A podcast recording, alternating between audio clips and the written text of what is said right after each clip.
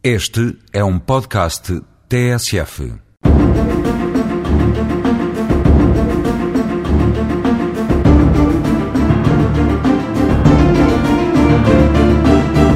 Iremos falar hoje das formas típicas de cessação do contrato de trabalho que ainda se mostram previstas no Código de Trabalho e que são as únicas legalmente permitidas, sendo o respectivo regime imperativo, ou seja, não pode ser, em regra, afastado ou modificado pela regulamentação coletiva de trabalho ou pelos contratos individuais de trabalho.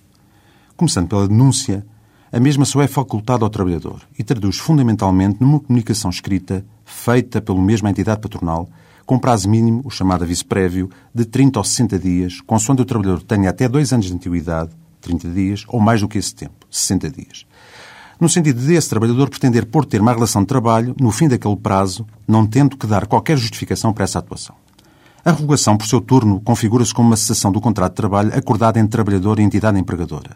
que deve constar obrigatoriamente de documento escrito assinado por ambos. A caducidade do contrato de trabalho reconduz grosso modo, à extinção automática da relação entre empregador e empregado, como mera consequência de alguns dos eventos a que a lei atribui esse efeito,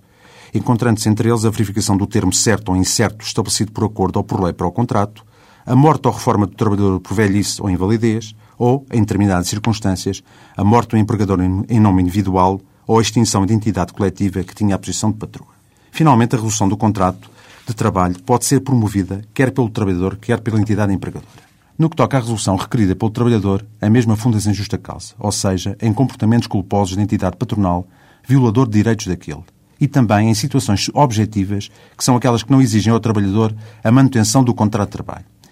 E essas causas permitem a imediata cessação da relação laboral mediante uma comunicação escrita, devidamente fundamentada, dirigida à entidade empregadora. Finalmente, com referência à resolução do contrato desencadeada pela entidade empregadora, a mesma desdobra-se nas seguintes quatro modalidades de natureza formal que são facilmente identificáveis com o grande público. Despedimento individual do trabalhador com fundamento em justa causa, despedimento coletivo, despedimento por extinção do posto de trabalho e despedimento por inadaptação do trabalhador.